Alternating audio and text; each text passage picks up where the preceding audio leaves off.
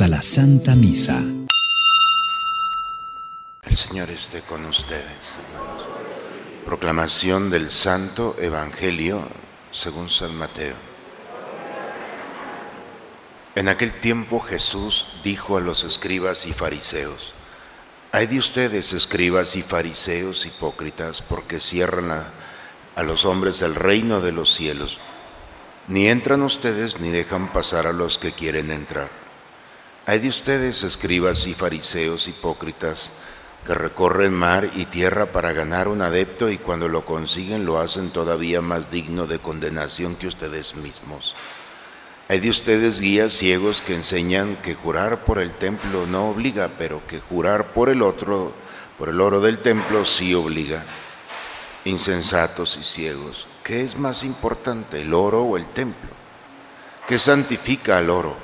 También enseñan ustedes que jurar por el altar no obliga, pero que jurar por la ofrenda que está sobre él sí obliga. Ciegos.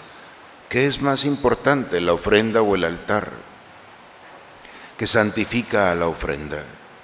Quien jura, pues, por el altar, jura por él y por todo lo que está sobre él quien jura por el templo, jura por él y por aquel que lo habita. Y quien jura por el cielo, jura por el trono de Dios y por aquel que está sentado en él.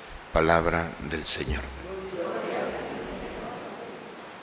Hoy estamos celebrando la fiesta en nuestra iglesia de Nuestra Señora María Reina y nosotros nos sumamos con nuestra vocación de María Reina de los Apóstoles. Cuando entramos al templo, pues vemos el escenario espiritual que se ha preparado para que todos nuestros sentidos entren al misterio de Dios. Eso es un templo que nos ayude al recogimiento, a la espiritualidad y al encuentro con el Señor. Y entre las imágenes tenemos a la Virgen como advocada, con su advocación como reina de los apóstoles. Es muy interesante cómo nosotros nos podemos acostumbrar a los mismos colores. Para los griegos el, el, cielo no era azul, era verde. Hasta el día de hoy no aceptan que el cielo es azul.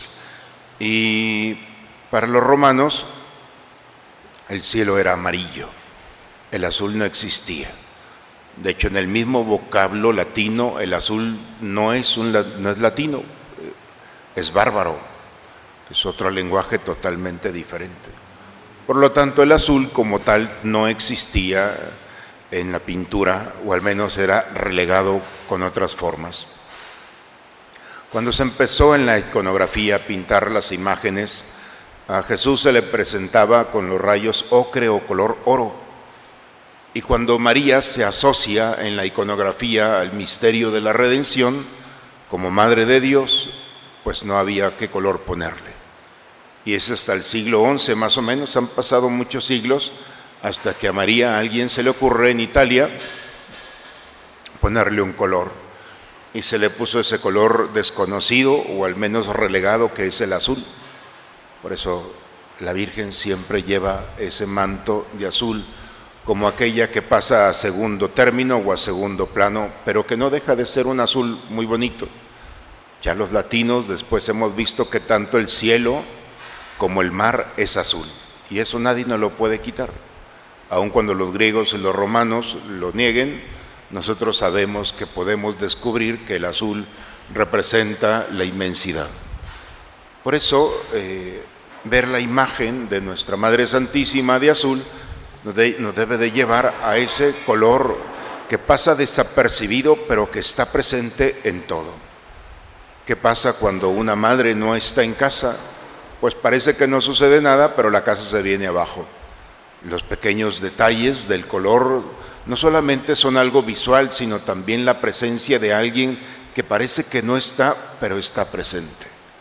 Esto es lo que celebramos el día de hoy una mujer que parece que no es importante para el proyecto de salvación, pero ella ha estado presente desde el primer momento con la historia de salvación al recibir a su hijo, al acompañarlo en su adolescencia, que no sabemos muchas cosas, pero ella sin duda fue partícipe.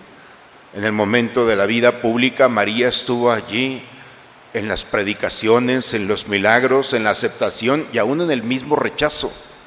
María vivió en su corazón todas estas cosas que aquel anciano le había dicho, mujer, una espada te atravesará el corazón. Y ahí estaba María constantemente acompañándolo. Estuvo a los pies de Jesús y estuvo también en su resurrección, especialmente en el Pentecostés. Esa presencia del Espíritu Santo que la llenó de esta gracia, la reconfirmó en su misión y estuvo acompañando a los apóstoles en los primeros pasos del tránsito del dolor a la sanación, de la oscuridad a la luz, del desconcierto a la certeza. Ese tránsito tan delicado, María estuvo acompañando a los apóstoles y fue acompañándolos de tal manera que los fue educando y poco a poco ella los fue despidiendo. Sin duda, cada apóstol con la mirada de María se fue a aquellas tierras lejanas que solo Dios tenía preparados para ellos. Tenían la certeza en su corazón, pero también la mirada materna de que todo iba a estar bien. María Reina de los Apóstoles es un título no, no antiguo, prácticamente de los años 60. María no se le llamaba ni se le dibujaba como reina, siempre con otras formas. Es hasta el siglo, siglo XIX, hasta el 1964, donde el Beato Alberione, Alberto Alberione, empieza a poner un proyecto de comunicación, su, su obra, su apostolado, bajo la vocación de una mujer, de una virgen, y quiso llamarla Reina de los Apóstoles. Y entonces es como nosotros la tenemos, una imagen que está sosteniendo a un niño que es Jesús la certeza de que no lo está sosteniendo, la está ofreciendo. Y ofrece a Jesús con un rollo en la mano que es los evangelios. María, la apóstol, ofrece vestida de azul, que es la esperanza y que es la fe y la fidelidad, ofrece a Jesucristo, su Hijo, con el Evangelio, es decir, como buena nueva. El apóstol, las lecturas del día de hoy nos han recordado el bello, saludo de Pablo. Le deseo la gracia y la, paz que procede de Dios. Gracia y paz.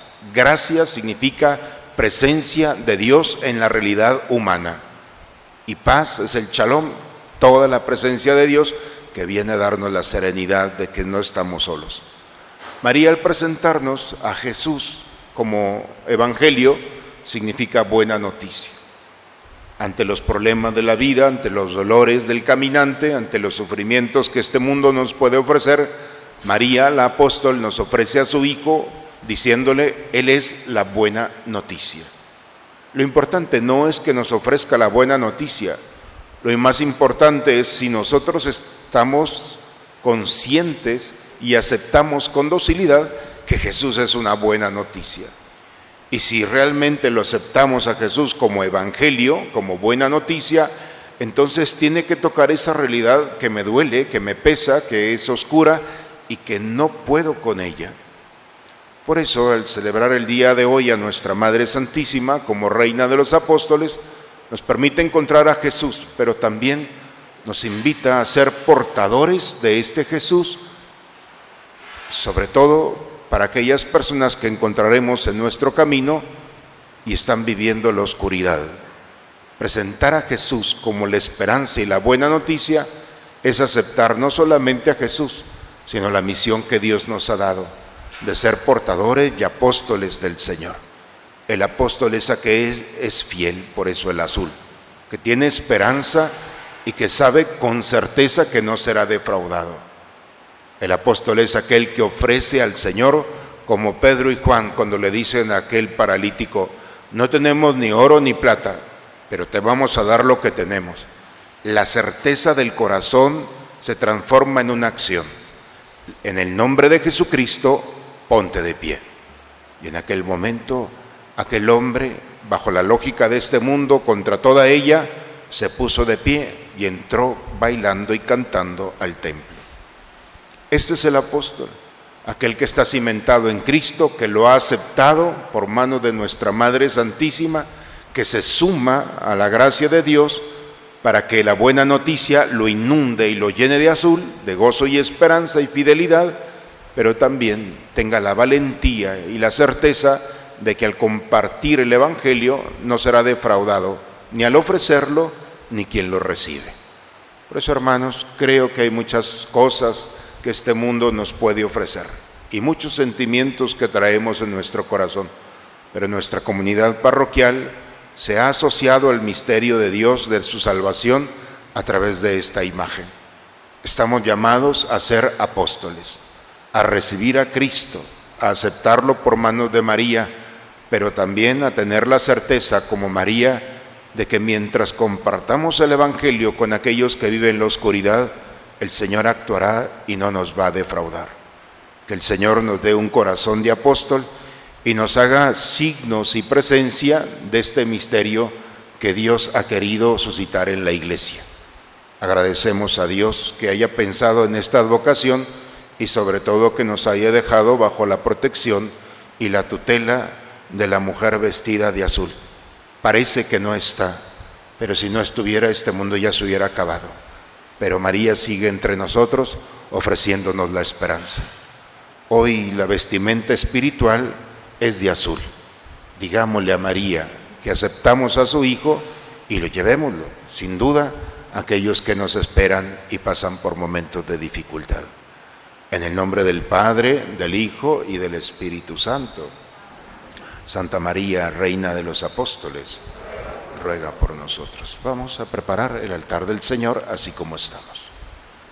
Después de recibir el sacramento celestial, te suplicamos, Señor, que cuantos hemos celebrado con veneración la memoria de la Santísima Virgen María, merezcamos participar en el banquete eterno un día, por Cristo nuestro Señor.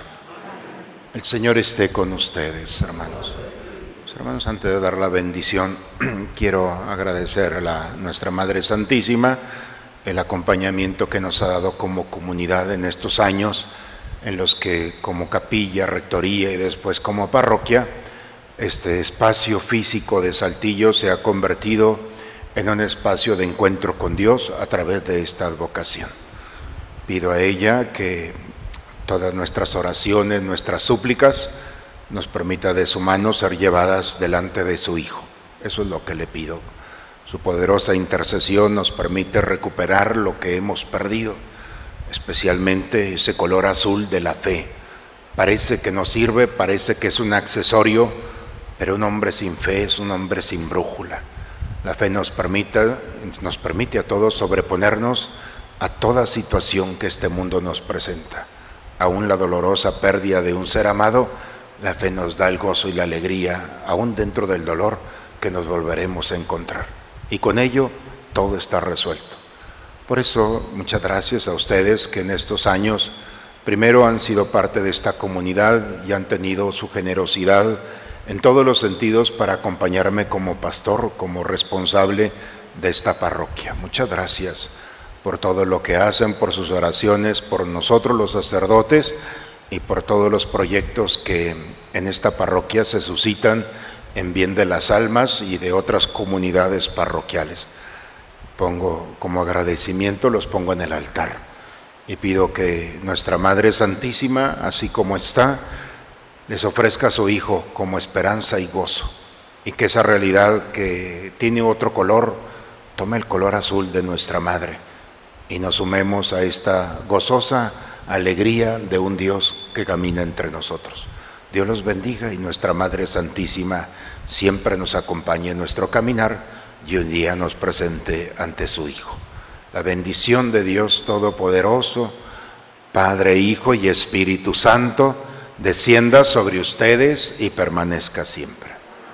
Vayamos hermanos en paz. La misa ha terminado nos encomendamos a nuestra Madre diciendo juntos, Dios te salve María, llena eres de gracia, el Señor es contigo, bendita eres entre todas las mujeres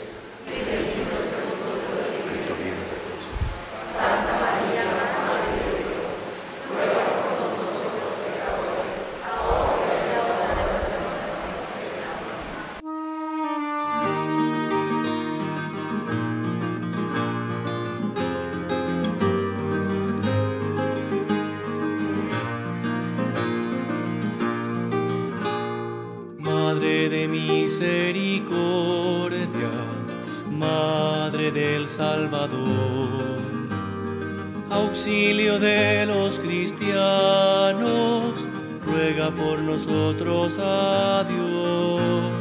Virgen fiel y prudente, Reina de la paz, Santa Madre de Cristo, que hagamos su voluntad